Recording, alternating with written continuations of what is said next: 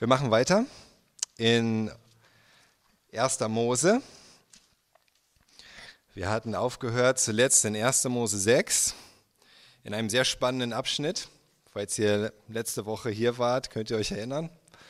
Es gab äh, verschiedene interessante Fragen zu dem Abschnitt und wir haben versucht, sie so gut wie möglich biblisch zu studieren und zu beantworten. Und ähm, das Ganze war die Einführung für das eigentliche große Thema, was jetzt kommt. Jetzt zum Ende des Kapitels 6 und auch Kapitel 7 und Kapitel 8 und im Grunde auch Kapitel 9. Und äh, damit werden wir uns jetzt beschäftigen. Die Flut, könnte man sagen, im Großen und Ganzen, die Flut, die Sintflut. Sind kommt äh, vom alten deutschen Wort für groß, umfassend. Also hat nichts mit Sünde zu tun, sondern es ist einfach die umfassende, die große Flut. Aber, aber was eigentlich für uns davon wirklich von Bedeutung ist, das werden wir uns jetzt heute und nächstes Mal und vielleicht auch noch übernächstes Mal ganz genau anschauen. Und ich lese euch erstmal die Verse aus Kapitel 6, 9 bis 22 vor. 9 bis 22. Da heißt es, es folgt die Geschichte Noahs. Noah war ein gerechter Mann. Seine Zeitgenossen fanden nichts Tadelnswertes an ihm. Er lebte beständig mit Gott. Drei Söhne hatte er, Sem, Ham und Japhet. Die Erde aber verdarb vor Gott und füllte sich mit Verbrechen. Gott sah sich das an. Die Erde war vollkommen verdorben, denn alle Menschen waren vom rechten Weg abgekommen. Da sagte Gott zu Noah, ich habe beschlossen, Mensch und Tier zu vernichten, denn ihretwegen ist die Erde voller Gewalt. Baue dir eine Arche, einen Kasten aus Gopherholz, teile ihn in lauter Zellen auf und dichte ihn innen und außen mit Asphalt ab. Er soll 150 Meter lang sein, 25 Meter breit und 15 Meter hoch. Sorge auch für eine Lichtöffnung. Sie darf bis zu einem halben Meter unter den Dachrand reichen. Setze eine Tür in die Mitte ihrer Längsseite. Drei Stockwerke soll die Arche insgesamt haben. Denn ich, ja, ich werde eine Wasserflut über die ganze Erde kommen lassen und alles vernichten, was atmet und lebt. Mit dir aber schließe ich folgenden Bund. Du sollst mit deiner Frau, deinen Söhnen und ihren Frauen in die Arche gehen. Und von allen Tieren sollst du je ein Männchen und ein Weibchen in die Arche kommen lassen, damit sie zusammen mit dir am Leben bleiben.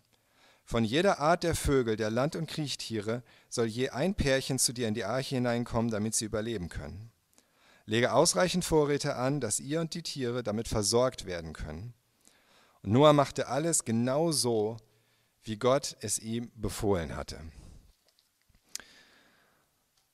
Wir werden diesen Abschnitt jetzt nicht unbedingt Vers für Vers durchgehen, sondern wir wollen jetzt erstmal sehen, was ist eigentlich das Thema hier? Welche Geschichte soll erzählt werden? Jetzt in dem, was wir gelesen haben und was in den nächsten Kapiteln kommt. Jetzt denkst du, naja, die Geschichte der Sintflut natürlich. Hast du ja schon gesagt, oder? Es geht um die Geschichte dieser großen weltweiten Flut. Die Geschichte, wie Gott die Menschheit richtet. Wir haben beim letzten Mal gesehen, warum. Warum die Menschheit gerichtet wird. Weil Gott sagt, sie ist verdorben, weil nur noch Böses aus ihrem Herzen kommt. Gott richtet die Menschheit, alles Leben von Menschen, Landtieren und Vögeln wird ausgelöscht, indem er eine weltweite Flut schickt, die alles überschwemmt, alles wegspült, alles vernichtet und nur ein paar wenige Menschen und Tiere werden gerettet. Und dann kommt es zu einem Neuanfang, ein Neuanfang des Lebens in dieser Welt. Ist das die Geschichte, die erzählt werden soll? Ist das die Geschichte, um die es eigentlich geht? Ich denke nicht. Das ist alles wahr, was ich gerade gesagt habe, aber es ist nicht die Geschichte, die Gott erzählen will. Die Geschichte, die Gott erzählen möchte, ist nicht die Geschichte der Sintflut, sondern wie heißt es hier in Vers 9? Es heißt, es folgt die Geschichte Noahs. Es folgt die Geschichte Noahs, griechisch, äh, hebräisch, Entschuldigung, Toledot. Ja, die Geschichte Noahs, was mit Noah war, was mit ihm passierte und auch mit seinen Nachkommen. Die Flut an sich ist eine große Sache. Natürlich, die Flut an sich ist eine große Sache, war auch eine große Sache in Noahs Leben. Definitiv. Aber was für Gott dabei wichtig ist, ist nicht irgendeine Sache. Für Gott geht es nie um Sachen. nicht mal um eine große Flut. Für Gott ging es auch nicht so sehr um das Wasser. Dieses ganze Wasser, was da irgendwo hergekommen ist, dieses ganze Wasser, was alles weggespült hat, was mit diesem Wasser passiert ist und was das Wasser macht, sondern für Gott war wichtig und ist wichtig, was mit Noah passiert. Und was Jahwe Gott mit Noah macht und was er für Noah macht und was er mit Noah macht. Denn Gott geht es immer um die Menschen. In all seinem Handeln letzten Endes zu seiner Ehre geht es nicht um Sachen, es geht um Menschen. Vor der Flut, währenddessen und danach. Und wenn das nicht so wäre, wenn es Gott nicht um die Menschen hier auch gegangen wäre und es nicht die Geschichte Noahs wäre, dann wäre diese große Flutgeschichte, so interessant sie auch ist, völlig irrelevant für uns. Wisst ihr warum? Weil sie entweder gar nicht wahr wäre oder wir gar nicht hier wären. Ganz einfach. Ohne das, was Gott mit Noah gemacht hat, durch Noah, für Noah, mit Noah, wären wir nicht hier. Oder es hätte gar keine große Flut gegeben. So einfach ist das. Und deswegen ist das das, was es für uns relevant macht. Aber nicht nur das. Wer war dieser Noah eigentlich und welche Bedeutung hat er für uns? haben er und seine Geschichte überhaupt eine Bedeutung für uns, abgesehen von der Tatsache, dass wir deswegen hier sind, dass wir deswegen überhaupt leben können, dass es deswegen überhaupt noch Menschen gibt. Hat es sonst irgendeine Bedeutung für uns, was hier steht, über Noah, über die Flut, über das Gericht der Menschen? Ist das nicht ganz, ganz altes Testament? Ja, also ich meine so richtig altes Testament, oder? So altes, altes Testament, so lange her, überholt. Es hat eigentlich nichts mehr mit uns zu tun oder es hat eigentlich nichts mehr mit unserem Gott des Neuen Testaments zu tun oder nichts mehr mit unserem Leben als Christen zu tun. Das Gericht ist Vergangenheit, wir leben aus der Gnade, richtig. Was kümmert mich dann noch dieses Gericht damals? Und wir haben noch dieses Bild von so einem strafenden, grausamen Gott, der einfach die ganze Menschheit auslöscht. Das haben wir doch hinter uns gelassen, oder? Wir glauben doch an einen Gott der Liebe. Richtig? Wofür steht Noah eigentlich? Und was sehen wir in ihm für unser Leben heute als Nachfolger Jesu? Abgesehen davon, dass es immer eine sehr beliebte Geschichte für den Kindergottesdienst ist. Interessant, aber wir haben festgestellt, die ersten äh, acht Verse des Kapitels sind überhaupt nicht beliebt für den Kindergottesdienst. Und was jetzt kommt, ist total beliebt für den Kindergottesdienst. Das ist einfach so eine tolle Geschichte. Man kann so schöne Bildchen davon machen mit so einer süßen kleinen Arche, wo eine, ah, so eine Giraffe rausguckt und ein Elefant und alle haben Spaß irgendwie, oder? Das ist so richtig schön für den Kindergottesdienst. Aber wofür steht das für uns heute noch, für uns als Nachfolger Jesu? Es heißt hier von Noah, diesen Mann, auch in Vers 9, Noah war ein gerechter Mann. Seine Zeitgenossen fanden nichts Tadelnswertes an ihm, wörtlich, er war untadelig zu seiner Zeit. Er lebte beständig mit Gott und er hatte drei Söhne, Sem, Ham und Japhet. Und diesem Noah gab Gott dann diesen Auftrag, ab Vers 14, baue dir eine Arche, einen Kasten aus Gopherholz, teile ihn in lauter Zellen, dichte ihn innen und außen mit Asphalt. Er soll 150 Meter lang sein, 25 Meter breit, 15 Meter hoch. Wir werden uns über die Maße beim nächsten Mal noch genau Gedanken machen. Sorge auch für eine Lichtöffnung. Sie darf bis zu einem halben Meter den unter den Dachrand reichen. Setze eine Tür in die Mitte ihrer Längsseite. Drei Stockwerke soll die Arche insgesamt haben. Und dann sagt er, warum? Denn ich, ja, ich werde eine Wasserflut über die ganze Erde kommen lassen und alles vernichten, was atmet und lebt. Er kündigt Noah dieses Gericht an. Er sagt ihm auch genau, wie er die Arche bauen soll. Und er sagt, ich werde alles vernichten. Und was soll dann Noah machen mit dieser Arche? Was soll er damit anfangen? Eigentlich Vers 19. Und von allen Tieren sollst du je ein Männchen und ein Weibchen in die Arche kommen lassen, damit sie zusammen mit dir am Leben bleiben. Von jeder Art der Vögel, der Land- und Kriechtiere soll je ein Pärchen zu dir in die Arche hineinkommen, damit sie überleben können. Lege ausreichend Vorräte an, dass ihr und die Tiere damit versorgt werden können. Gott hat nur also auserwählt, ein riesengroßes, kastenförmiges Schiff zu bauen. Und das Wort für Arche bedeutet einfach Kasten. Das ist das gleiche Wort wie für die Bundeslade, die dann viel später kommt. Es ist ein Kasten. Baue dir einen Kasten, sagt Gott zu Noah. Baue dieses kastenförmige Schiff und von jeder Tierart, die durch die Flut bedroht wird, nimm ein Pärchen. Wir werden später noch sehen von den sogenannten reinen Tieren sieben Pärchen, sodass sie Zuflucht finden, dass sie Rettung finden, dass die Tierarten erhalten bleiben und sich nach der Flut auch wieder vermehren können. Wenn du dich jetzt fragst, wie kann das gehen, dass alle Tierarten in so einer Arche unterzubringen sind, damit beschäftigen wir uns nächste Woche. Spannend. Spannend. Aber fürs Erste gehen wir davon aus, dass es geht und dass es auch passiert ist. Und so wird jetzt auch klar, was an diesem Noah so besonders ist, oder? Was ist an Noah so besonders? Er ist der Retter der Tierwelt. Im Grunde. Ja, Im Grunde der erste Tierschützer der Welt. Ja, er hat die Tiere gerettet. Also ich meine, welcher Tierschützer hat alle Tierarten der Welt gerettet? Oder? Abgesehen von den Fischen. Aber also er, er, ist der Retter der Tierwelt und überhaupt kann man natürlich sagen, er ist der Retter der Welt. Ja, denn wir wissen ja, ohne ihn gäbe es keine Menschheit mehr. Wow, er ist der Retter. Was für ein Held, oder? Und natürlich ist er dadurch in dieser Art und Weise auch ein, ein Bild, ein Vorschatten auf Jesus Christus, den eigentlichen Retter der Welt. Ja. Auf jeden Fall. Aber wisst ihr was? Ich glaube, das ist nicht hier der Hauptfokus für uns, dass nur ein Bild für Jesus ist. Es gibt hier auch noch ein sehr deutliches Bild für Jesus, aber Noah ist so ein bisschen, ein Bild, ein bisschen ein Bild für Jesus, aber ich finde, er ist noch viel mehr ein Bild und sein Leben als Bild für unser Leben als Christen. Und ich sage es euch gleich vorweg, ja, für mich ist Noah ein Bild für den Christen, die Arche ist ein Bild für Jesus Christus und die Flut ist ein Bild für das Gericht am letzten Tag. Und heute schauen wir uns an, wieso ist Noah ein Bild für den Christen? Zuerst einmal, erstens, ich habe sechs Punkte, ja, Erstens, Noah ist nicht der Retter, sondern selbst Geretteter. Noah ist nicht der Retter, sondern er ist selbst Geretteter.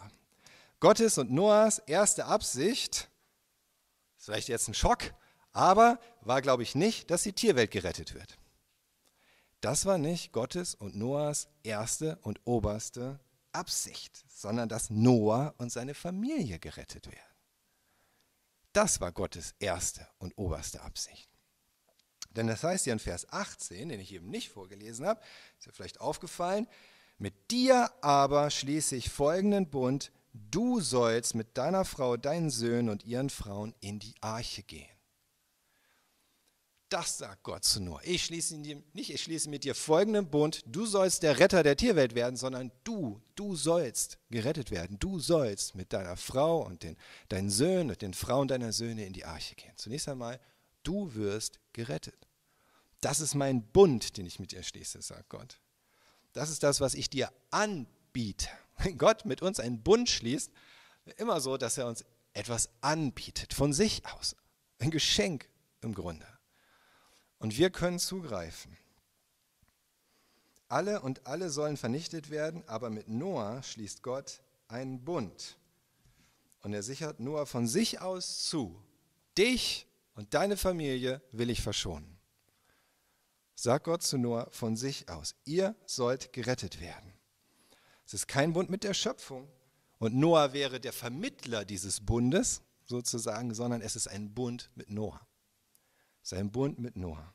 Noah ist nicht derjenige, der den Bund vermittelt. Noah ist nicht derjenige, der den Bund möglich macht. Er ist derjenige, der von dem Bund profitiert. Ganz klar. Und interessanterweise hat Noah es offenbar selbst auch genauso verstanden oder empfunden. Wenn er schaut in Hebräer 11, Hebräer 11, Vers 7, der erste Teil des Verses, da heißt es, aufgrund des Glaubens baute Noah eine Arche zur Rettung seiner Familie. Da steht er. Das ist der Grund, warum Noah die Arche gebaut hat. Er wollte seine Familie retten. Er wollte sich und seine Familie in Sicherheit bringen. Er hat Gott geglaubt, dass diese Vernichtung kommt und er hat die Arche gebaut.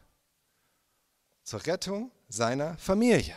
Da steht nicht zur Rettung der Tierwelt, da steht noch nicht mal zur Rettung der Menschheit. Auch wenn er letzten Endes das getan hat. Er wollte einfach seine Familie retten. Und das ist auch völlig in Ordnung so. Gott sagt das ja auch zu Noah, du und deine Familie, ihr sollt gerettet werden. Das ist in dem Punkt auch das Hauptanliegen Gottes. Die Schöpfung wird mitgerettet, weil die Schöpfung von Anfang an für den Menschen da war. Und es macht keinen Sinn, den Menschen zu retten, aber die Schöpfung nicht. Dafür wurde die Erde gemacht, damit der Mensch in ihr, auf ihr leben kann, in dieser Schöpfung zu Gottes Ehre. Die Schöpfung bewahren, die Schöpfung genießen, für die Schöpfung dankbar sein, aber letzten Endes für den Menschen, zu Gottes Ehre. Das ist der Grund. Noah wusste, dass Gott gerade dabei ist, ihn zu retten und sich von Gott retten zu lassen. Dass Gott bereit war, sich von Gott retten, dass Noah bereit war, sich von Gott retten zu lassen.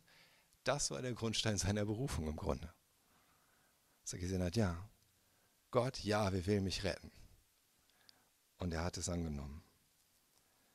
Und es ist ganz gleich, ganz egal, für wie wichtig ich mich halte als Nachfolger Jesu oder egal, wie groß die Berufung von diesem oder jenem Christen auch irgendwie aussehen mag. Und selbst wenn es so scheint, als könnte Gott durch den einen oder anderen Menschen die ganze Welt retten, oder auch wenn du den Druck verspürst, Gott wollte durch dich die Welt retten, im Grunde, zuallererst geht es Gott darum, dass wir Gerettete sind und dass wir uns von ihm retten lassen.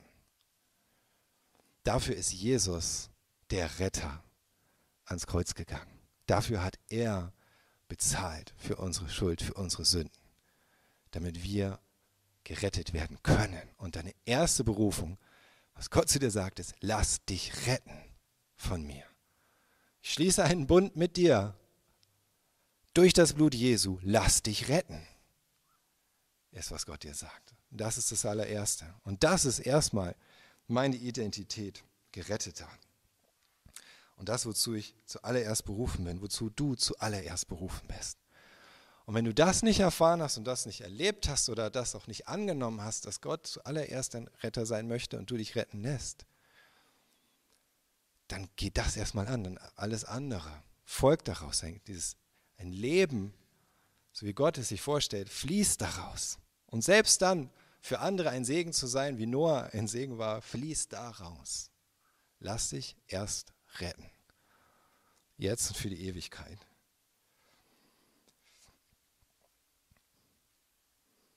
Das zu verstehen, dass das das ist, was ich am meisten brauche. Und das ist das, was Gott jedem von uns in seiner Gnade anbietet. Ohne dieses Angebot, wenn du dieses Angebot nicht ergreifst, hast du nichts. Genauso wenig wie Noah irgendetwas gehabt hätte, wenn er nicht dieses im Grunde auch Angebot, in der Arche gerettet zu werden, gehabt hätte. Und selbst wenn Noah die Arche gebaut hätte, aber er selbst nicht hineingegangen, er hätte nichts davon gehabt. Gar nichts. Aber er musste das annehmen. Und das bringt uns zum nächsten Punkt. Zweitens, nicht Noahs Güte rettete die Welt. Nicht Noahs Güte rettete die Welt, sondern Gottes Gnade rettete Noah. Nicht Noahs Güte rettete die Welt, sondern Gottes Gnade rettete Noah. Das heißt ja in Vers 8, letzter Vers von unserem Abschnitt von letzter Woche, nur Noah fand Gnade vor Jahwe. Nur Noah fand Gnade vor Jahwe. Und das ist nicht ohne Grund der erste Satz hier, bevor all die anderen Dinge eingeleitet werden von der Geschichte Noahs. Es ist nicht ohne Grund die Überschrift im Grunde, das Fundament auch dessen, was danach folgt, auch wenn es dann heißt, und das ist die Geschichte Noahs und Noah war ein gerechter Mann und Gott sprach zu Noah, das ist alles unter dieser Überschrift, Noah fand Gnade vor Jahwe. Wieso Gnade, fragst du dich jetzt, falls du schon mal darüber nachgedacht hast, was es bedeutet, eine Arche zu bauen. Hast du schon mal eine Arche gebaut? Oder irgendwie etwas Ähnliches in der Art unternommen oder versucht? Du würdest dich jetzt sicher fragen, was für eine Gnade ja, dass Noah eine Arche bauen musste. Ein Kasten ungefähr von der Größe eines Fußballfeldes und das praktisch allein, wir wissen noch nicht mal, ob seine Söhne zu der Zeit schon geboren waren und wenn, ob sie schon irgendwie helfen konnten. Und selbst gut zu viert fühlt sich, glaube ich, immer noch an wie allein, ja, ganz ehrlich, bei dieser Aufgabe. ohne elektrisches Werkzeug, ohne Baumaschinen, ohne alles im Grunde. In Wirklichkeit hätte Gott die Menschen natürlich auch ohne Noah retten können. Natürlich, wenn man so anfängt darüber nachzudenken, brauchte Gott Noah? Nein, natürlich brauchte Gott Noah nicht. Gott hätte es auch ohne Noah machen können, er hätte jemand anders nehmen können, er hätte es auch ganz ohne Menschen machen können, er hätte auch Noah einfach entrücken können für die Zeit der Flut und wieder zurückschicken. Und mit den Tieren genauso. Gott hätte natürlich alles machen können, aber solche Fragen hätte Gott nicht irgendwie, die bringen uns eigentlich nie weiter. Solche Fragen so, ja, aber musste Gott das jetzt so machen? Hätte Gott das nicht irgendwie anders machen können? So eine Frage bringt dich nie weiter. Ja. Denn wir wissen, das ist das eine, was wir wissen, Gott kann natürlich alles machen. Und das andere ist, was wir eben nicht wissen, warum Gott es so macht, wie er es macht. Weil wir nicht seine Ratgeber sind und er so keine Rechenschaft schuldig ist. Gut. Aber dieser Punkt, ja, hätte man sagen können, hätte Noah nicht sagen können, Gott, ist, Gott kann doch froh sein, dass er Noah hatte. Ja, schließlich hat Noah für ihn die Arche gebaut. Hm, ich glaube nicht. Ich glaube nicht. Aber Gott schenkte Noah Gnade. Zuallererst diese Gnade, gerettet zu werden. Die Gnade, nicht unterzugehen in der Flut mit seiner ganzen Familie, sondern in der Arche in Sicherheit zu sein. Und dazu schenkt Gott Noah diese Gnade, dabei Gott dienen zu dürfen, teilhaben zu dürfen an Gottes großem Projekt Rettung der Menschheit. Im Grunde. Das erschien nur vielleicht oder ich denke auch wahrscheinlich häufig nicht unbedingt als Gnade in diesen Jahren des Schuftens. Und es wird ihm wahrscheinlich auch nicht immer Freude gemacht haben. Ja, davon können wir ausgehen. Das ist ein knochenharter Job wahrscheinlich 100 bis 120 Jahre lang. Aber wer von euch würde, im, würde Noah im Nachhinein davon abraten, mitzumachen? Wer von euch würde, wenn er konnte, zurückreisen in die Vergangenheit, sich zu Noah stellen, während die Berufung Gottes kommt und sagen, Noah, also an deiner Stelle würde ich das nicht machen. So viel Arbeit, so viel Last, so viel Geschufte, lass es. Echt. Zu viel Arbeit. Würdest du das machen? Natürlich nicht. Und hoffentlich nicht nur, weil dein eigenes Überleben davon abhängt. Ja? sondern weil es doch eine unglaublich große Gnade ist. Gehört Noah nicht zu den wenigen Menschen, die auf der ganzen Welt bekannt sind? Wir werden auch nächste Woche dann auch sehen oder übernächste Woche, warum das wirklich auf der ganzen Welt bekannt ist, selbst ohne Bibel. Ähm, aber gehört zu den wenigen Menschen, die auf der ganzen Welt bekannt sind, wahrscheinlich bis zum Ende der Zeit bekannt sein werden. Ist es nicht eine unglaublich große Gnade für den Rest der Menschheitsgeschichte in einem Atemzug genannt zu werden? mit der zweitgrößten Rettungsaktion der Welt. Runde, oder? Ist das nicht Gnade? Kommst du dir manchmal so vor, als könnte Gott dankbar sein für deinen Dienst? Wenn gerade sehr anstrengend ist und sehr viel Arbeit und du setzt dich ja auch so viel ein und andere machen ja auch nicht so viel wie du. Zum Beispiel, so als wärst du in Wirklichkeit derjenige oder diejenige, die die ganze Last trägt, während andere die Gnade empfangen. Das kann schon mal passieren, dass wir uns so fühlen. Definitiv. Ich habe mich schon so gefühlt, vielleicht hast du dich schon so gefühlt. Ob das jetzt berechtigt war oder nicht, ist die andere Frage. Aber die Gefühle kenne ich. Und diese Gedanken. Und manchmal frage ich mich, wann werde ich eigentlich die Frucht sehen von dieser Anstrengung oder jeder Anstrengung oder dieser Arbeit und der Mühe und all das, was ich da rein investiert habe und reingesteckt habe, wann werde ich denn mal die Frucht sehen? Aber wer würde zum Beispiel am Wert von Noahs Mühe zweifeln? Wenn Noah nach 50 Jahren völlig entkräftet, frustriert, ungeduldig sagt, ja, ich habe keinen Bock mehr. Ja? Also es ist so viel Arbeit und keine Flut in Sicht. ja, warum mache ich das hier eigentlich? Es bringt doch nichts. Was würdest du ihm dann sagen? Was würdest du Noah dann sagen? Würdest du dann sagen, ja, du hast recht. Hast es lange genug probiert. Lieber abbrechen. Nein. Du würdest sagen, Noah, ich weiß, es fühlt sich nicht so an. Ich weiß, es sieht nicht danach aus, aber es lohnt sich. Es lohnt sich, glaub mir. Wirklich. Mach weiter. Mach weiter, nicht aufhören. Es lohnt sich.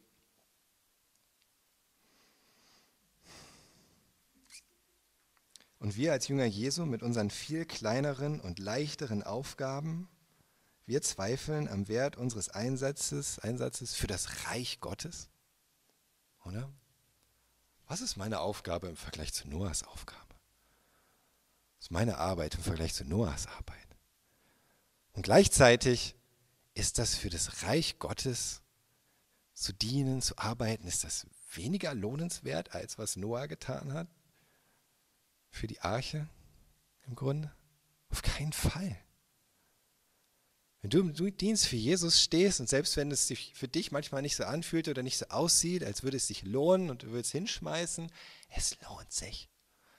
Und du bist sogar beteiligt, nicht nur an der zweitgrößten Rettungsaktion der Menschheit, du bist beteiligt an der größten Aktion, Rettungsaktion der Menschheit, nämlich das Evangelium den Menschen zu bringen.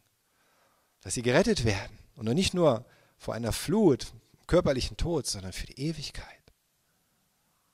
Wow.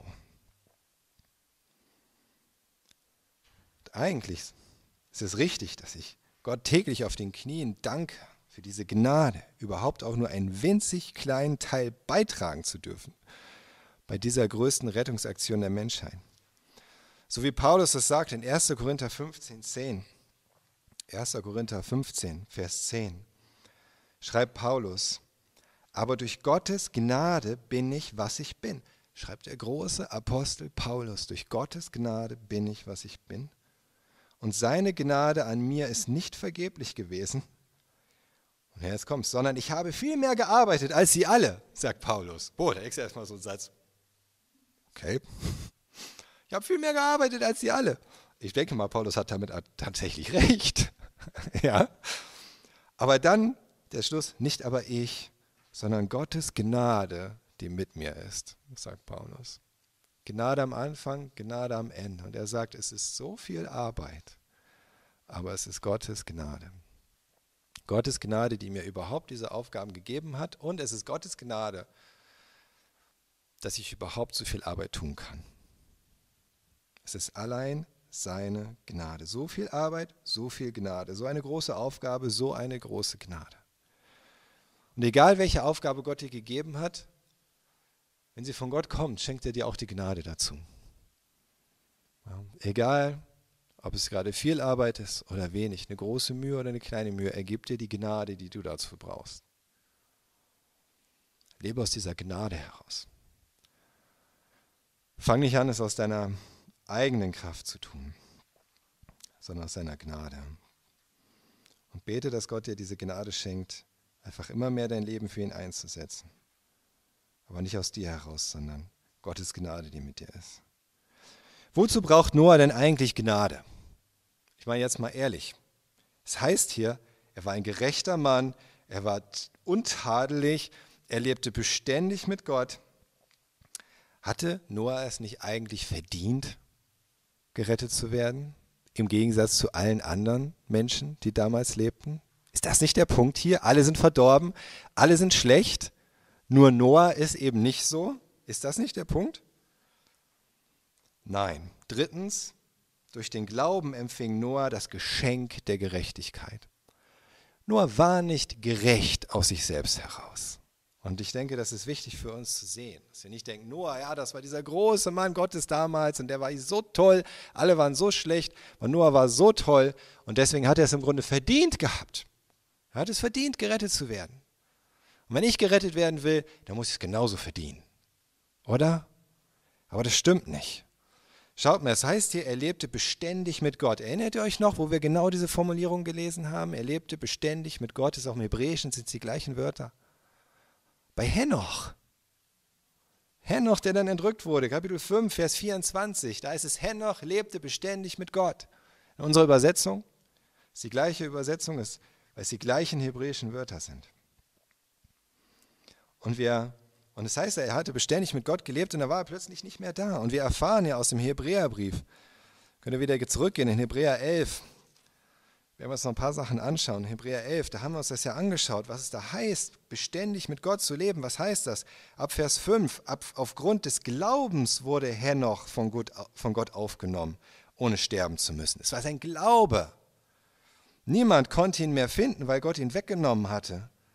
Bevor die Schrift von diesem Geschehen berichtet, stellt sie ihm das Zeugnis aus, dass sein Leben Gott gefallen hatte, weil er glaubte. Nicht, weil er so ein toller Typ war sondern weil er glaubte. Und es das heißt dann ja auch in Vers 6, aber ohne Glauben ist es unmöglich, Gott zu gefallen. Wer zu Gott kommen will, muss glauben, dass es ihn gibt und dass er die belohnt, die ihn aufrichtig suchen. Das ist das, worum es geht. Und Noah war offensichtlich so ein Mann des Glaubens. Dann im nächsten Vers, Vers 7, wir haben uns den ersten Satz ja schon angeschaut, aufgrund des Glaubens baute Noah eine Arche zur Rettung seiner Familie. Er gehorchte der göttlichen Weisung in ehrfürchtiger Scheu obwohl er von dem angedrohten Unheil noch nichts zu sehen war, durch dieses Vertrauen auf Gott verurteilte er die damalige Welt und wurde ein Erbe jener Gerechtigkeit, die aus dem Glauben kommt. Noah hatte seine Gerechtigkeit nicht aus sich selbst. Noah war nicht gerecht einfach vor Gott, weil er eben nicht sündig war wie alle anderen, sondern weil er glaubte, bekam er die Gerechtigkeit von Gott geschenkt wie ein Erbe, der im Grunde nichts dazu getan hat, sondern es einfach nur empfängt. Genau so war es bei Noah. Noah hatte seine Gerechtigkeit nicht verdient. Schaut auch mal in Kapitel 8, haben wir letztes Mal schon mal einen Blick drauf geworfen. Gerne 1. Mose 8, Vers 21. Da heißt es doch, Jahwe roch den angenehmen Duft des Opfers, das Noah ihm gebracht hat, und sagte sich, nicht noch einmal werde ich nur wegen des Menschen den Erdboden verfluchen. Alles, was aus seinem Herzen kommt, ist ja böse von seiner frühesten Jugend an. Nicht noch einmal werde ich alles Lebendige auslöschen, wie ich es tat. Gott spricht hier einfach dieses ganz nüchterne Urteil über den Menschen. Und damit meint er auch Noah. Noah war einer der wenigen Menschen, die jetzt gerade noch da waren, über die er reden konnte. Und er redet hier von Menschen allgemein, von allen Menschen. Alles, was aus seinem Herzen kommt, ist ja böse von seiner frühesten Jugend an. Das ist das, was die Bibel sagt, über was unser Problem ist. Von Geburt an ist böse, was aus unserem Herzen kommt. Das ist so. Das mag man heute nicht mehr so gerne hören. Das ist nicht modern, das so zu sehen. Menschen sind von sich aus böse. Man hört lieber, ah, Menschen brauchen einfach nur eine Menge Liebe, dann werden sie gut. Das hat aber noch nie funktioniert. Und Gott sagt uns auch warum, weil Menschen seit dem Sündenfall so geboren werden. Mit dieser Anlage zum Bösen im Herzen. Die Bibel nennt es das Fleisch oder in unserer Übersetzung die sündige Natur. Das ist einfach da. Natürlich können Lieblosigkeit, erlebte ah, Gleichgültigkeit und Vernachlässigung das alles noch schlimmer machen. Das ist gar kein Thema. Aber das Böse an sich liegt in uns selbst. Von Geburt an, sagt die Bibel. Von Geburt an. Und das war bei Noah genauso. Noah war da keine Ausnahme. Woher hatte er seine Gerechtigkeit? Einfach nur aus seinem Glauben. Nicht, weil er an sich ein besserer Mensch gewesen wäre. Er hatte genauso ein sündiges Herz wie seine Zeitgenossen und machte sicherlich auch viele Fehler. Aber er glaubte an Gott. Er wollte Jahwe vertrauen und so leben, wie es Jahwe gefällt, auch wenn er es nicht schafft. Und so schenkte Gott ihm diese Gerechtigkeit, von der hier die Rede ist. Das heißt, Noah ist gerecht. Und mit dieser geschenkten Gerechtigkeit auch die Rettung. Durch den Glauben, was kommt noch durch den Glauben? Viertens, durch den Glauben wurde Noah gehorsam durch den Glauben. Wenn wir zurückgehen, Hebräer 11, dieser Vers ist einfach voll von Dingen. Hebräer 11, Vers 7. Aufgrund des Glaubens baute Noah eine Arche zur Rettung seiner Familie. Und da heißt es, er gehorchte der göttlichen Weisungen ehrfürchtiger Scheu, obwohl von dem angedrohten Unheil noch nichts zu sehen war. Und durch dieses Vertrauen, heißt es dann weiter, verurteilte er die Welt. Er vertraute Gott. Deswegen war er gehorsam.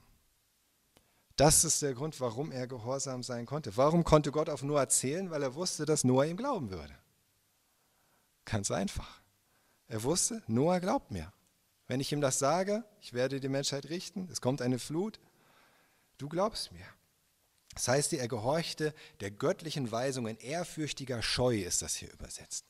Das ehrfürchtige Scheu ist ein, ein Wort, was im Alten Testament in der griechischen Übersetzung häufiger vorkommt, was so viel bedeutet wie ehren wollen, aber auch fürchten. Es ist so eine, es ist nicht das übliche Wort für Furcht des Herrn, es ist so eine Mischung aus Angst und aber auch ehren wollen und dienen wollen. Das ist schwer zu übersetzen. Deswegen heißt es hier ein ehrfürchtiger Scheu vor Gott. Zwei Dinge waren in Noahs Herz, die den Bau der Arche möglich machten. Erstens, war das Vertrauen in Gott, dass das, was Gott sagt, er auch ankündigt, dass es wahr ist. Obwohl davon nichts zu sehen war an dem Punkt. Es war nichts davon zu sehen. Es war nicht einmal zu erahnen, dass so eine Flut kommen könnte. Es war nicht vorstellbar damals. Und doch hat Noah Gott geglaubt. Und das Zweite, diese ehrfürchtige Scheu, diese tiefe Ehrfurcht vor Gott, mit dem starken Verlangen in seinem Herzen, Gott zu gefallen, mit seinem Leben Gott zu ehren, Gott zu gehorchen. Wie hätte Noah Gott glauben können und ihm dann doch nicht gehorchen an dieser Stelle? Wie hätte das passieren können? Gar nicht. Wenn Noah an der Stelle Gott glaubt, gehorcht er auch. Und das tut er. Wie können wir uns dann so oft hinstellen und behaupten, Gott zu glauben? Wir haben aber keinerlei Scheu, ihm dennoch nicht zu gehorchen. An der einen oder anderen Stelle, oder? Wir suchen uns Auswege, suchen uns Umwege, falsche Kompromisse. Vielleicht gibt es ja doch noch irgendwie einen anderen Weg, einen angenehmeren Weg. Jetzt sagst du vielleicht, ja, aber bei Noah ging es ja auch um Leben und Tod, oder? Also ich meine, wenn Noah Gott nicht gehorcht hätte, vielleicht ist das bei mir ja anders, vielleicht ist es bei dir ja anders, vielleicht ist ja nicht alles, was Gott sagt, so wichtig, wie das, was Gott zu Noah gesagt hat, oder? Hm. Wie kommst du darauf? weil es sich nicht so anfühlt, weil es nicht so aussieht, als wäre es so wichtig, als wäre es nicht, weil es nicht vorstellbar ist, dass Gott, was, was Gott in dem Moment zu dir sagt, so wichtig ist, ist gar nicht vorstellbar. Weil du dir gar nicht vorstellen kannst, was denn Schlimmes passieren sollte, wenn du Gott nicht gehorchst. Sei es für dich, sei es im Leben anderer, sei es für die Ewigkeit. Aber da müssen wir ja wieder zurückkommen zu Noah. War es für Gott ein Vorst was für Noah vorstellbar? was passiert, wenn er Gott nicht gehorcht? Ich glaube nicht. Ich glaube nicht, dass er sich das vorstellen konnte, was dann passieren würde. Tatsächlich. Er musste einfach glauben. Aus dem heraus, wie er Gott kannte. Und das ist das, was wir brauchen, dieses Vertrauen in Gott, weil wir ihn kennen. Und egal, was er dir sagt, sei es so eine Berufung, geh hier und dahin oder auch ein Gebot, mach das oder lass das. Auch wenn es dir nicht so vorkommt, es ist wichtig. Und es geht um Leben und Tod. Es geht um Leben und Tod. Fünftens, Noahs Gehorsam machte ihn zu einem Prediger der Gerechtigkeit.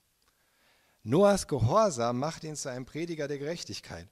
Es gibt noch jemanden, der über Noah schreibt, Petrus in 2. Petrus 2, 2. Petrus 2, Vers 5. Wenn ihr es nachlesen wollt, 2. Petrus 2, Vers 5. Da heißt es, er hat auch die frühere Welt nicht verschont, nur Noah, der die Menschen ermahnte, Gott zu gehorchen. Der wurde mit den sieben Mitgliedern seiner Familie gerettet, als Gott die Flut über die Welt der Gottlosen brachte. Das heißt in unserer Übersetzung, Noah, der die Menschen ermahnte, Gott zu gehorchen. Wörtlich sagt Petrus, er Prediger der Gerechtigkeit. Noah war ein Prediger der Gerechtigkeit. Und das muss er noch nicht einmal mit seinen Worten getan haben, dieses Predigen der Gerechtigkeit. Kommen wir wieder zurück zu Hebräer 11, Vers 7. Noch ein Aspekt, ist euch aufgefallen, den wir da noch nicht angeschaut haben, in diesem einen Vers. Am Ende des Verses, durch dieses Vertrauen auf Gott verurteilte Noah die damalige Welt. Wow. Durch sein Vertrauen auf Gott verurteilte Noah die damalige Welt. Allein die Tatsache, dass Noah sein Leben damit verbrachte, dieses Schiff zu bauen, weil eine Flut kommen würde, wegen der Sünde der Menschheit. Allein diese Tatsache. Und weil Noah fest daran glaubte, dass Gott ihn durch dieses Schiff, durch diesen Kasten retten würde. Allein das war Verkündigung. Das war Verkündigung der Sündhaftigkeit und der Verlorenheit der Menschheit. Einfach weil er es glaubte und dementsprechend handelte und lebte. Allein dadurch hat er der Welt, den Menschen um sich herum gezeigt, was die Wahrheit ist und auch die Wahrheit über ihr Schicksal. Genauso ist es bei uns. Wenn du lebst in diesem Glauben an Jesus und es darauf dein Leben ausrichtest, egal was die Menschen um dich herum sagen, dann ist das deine Verkündigung dessen, dass ohne, ohne diese Rettung, von der du redest und aus der du lebst, sie verloren gehen. So wie Paulus das an einer Stelle nennt, ein Geruch des Todes. Für die, die glauben, ein Geruch zum Leben, für die, die nicht glauben, ein Geruch des Todes. So sind wir als Christen, wenn wir im Glauben leben. Aber sechstens, letzter Punkt, Noah lebte für seine Rettung. Nachdem Gott Noah erschien und ihm seinen Plan und die Noahs Rettung offenbart hatte, lebte Noah für nichts anderes mehr. Davon kannst du ausgehen. Das heißt ja in Vers 22, letzte Vers unseres Kapitels, Noah machte alles genau so, wie Gott es ihm befohlen hatte. Noah machte alles genau so, wie Gott es ihm befohlen hatte. Wir werden uns beim nächsten Mal noch genauer anschauen, was für einen Kasten Noah da eigentlich gebaut hat. Ja? Aber eins sollte uns jetzt schon klar sein, selbst wenn es 100 oder 120 Jahre lang gedauert hat, selbst dann war das für Noah nur zu schaffen, wenn er seine ganze Zeit, seine ganze Kraft und alles, was er hatte, nur dafür verwendete. Anders war es nicht zu schaffen. Wir müssen uns klar machen, er musste wahrscheinlich schon alleine 3500 Tonnen Holz herbeischaffen. 3500 Tonnen Holz herbeischaffen. Nur allein herbeischaffen. Ja? Ganz zu schweigen davon, dass er es noch bearbeiten musste. Ja? Daraus Balken machen, Bretter. Da waren wahrscheinlich Balken dabei, so als Stützbalken, so von ungefähr 1 Meter Durchmesser und 15 Meter lang. Die sollte er irgendwie herbeischaffen. Ja. Es musste passieren. Aus diesen Unmengen an Material musste ein riesiger Kasten gebaut werden mit mehreren Decks, mit zahllosen Kammern.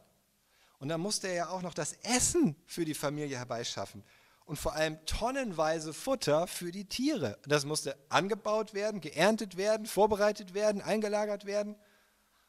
Alles. Das ist eine Mammutaufgabe, das ist buchstäblich ein Lebenswerk. Ich denke, die meisten von uns würden das im Laufe ihres Lebens nicht schaffen. Wir würden das nicht schaffen, diese Aufgabe zu bewältigen. Und auch Noah konnte das nur bewerkstelligen, indem er alles auf dieses Ziel hin ausrichtete. Und dabei ging Gott offensichtlich nach einem Prinzip vor.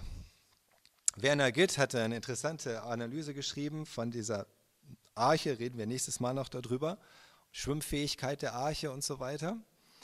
Er hat ein, ein, ein äh, Paper gemacht, Professor Dr. Werner Gitt, das sonderbarste Schiff der Weltgeschichte hat er es genannt.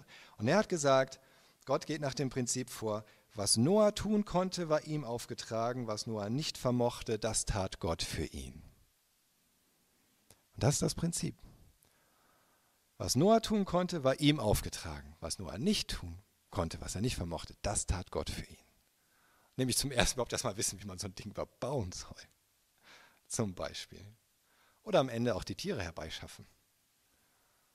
Irgendwie. Aber das ist ein wichtiges Prinzip und ich finde es so cool von dem Zeugnis, was die Jenny heute erzählt hat. Oder? ja, genau, das heißt genau so ein Ding, oder? Ich meine, was konntest du tun, um bei dem Schornsteinfeger die Stelle zu bekommen? Du hast die Stellenanzeigen gelesen, du hast darüber nachgedacht, die Stelle war auf einmal weg.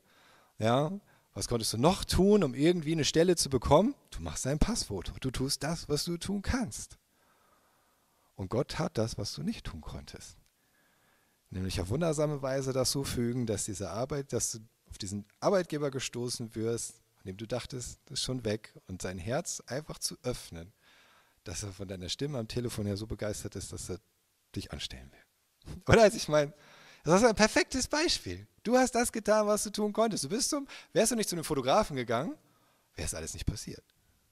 Er hat erstmal so gesprochen. Und Gott hat das getan, was du nicht tun konntest. Sein Wunder. Und so ist das in unserem Leben. Ja? Tu das als Christ, als Nachfolger Jesu, was du tun kannst. In der von dir von Gott gegebenen Kraft, in deinen Kapazitäten, deiner Zeit, deinen Gaben, deiner Kraft. Tu das, was du tun kannst und vertraue darauf, dass Gott alles tun kann, was du nicht vermagst. Alles. Ja, so wie er euch hierher gebracht hat. Ja, es ist Wahnsinn. Es ist ein Wunder. Gott kann das. Noahs Aufgabe war es, Gott zu glauben, ihm zu vertrauen, dass Gott wusste, wovon er sprach. Und das ist einfach unsere Aufgabe. Glaub Gott, vertraue darauf, dass er weiß, wovon er spricht. Und dann tu von ganzem Herzen, ganzer Seele, mit deinem ganzen Verstand, mit deiner ganzen Kraft, so wie Noah das getan hat, das, was er dir sagt. So wie Paulus sagt, uns am letzten Vers für heute, Philippa 1, Vers 21 bis 22. Denn das Leben heißt für mich Christus und das Sterben Gewinn. Wenn ich am Leben bleibe, bedeutet das fruchtbare Arbeit für mich. Und dann weiß ich nicht, was ich wählen soll, sagt Paulus. Hier Gott dienen dürfen oder schon nach Hause gehen zu Jesus. Und es ist beides gut.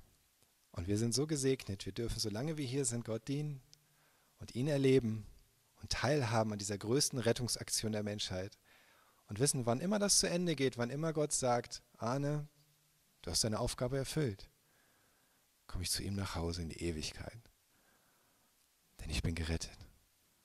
Wenn du Jesus hast, an Jesus glaubst, bist du gerettet. So wie Noah. Durch den Glauben aus Gnade. Amen.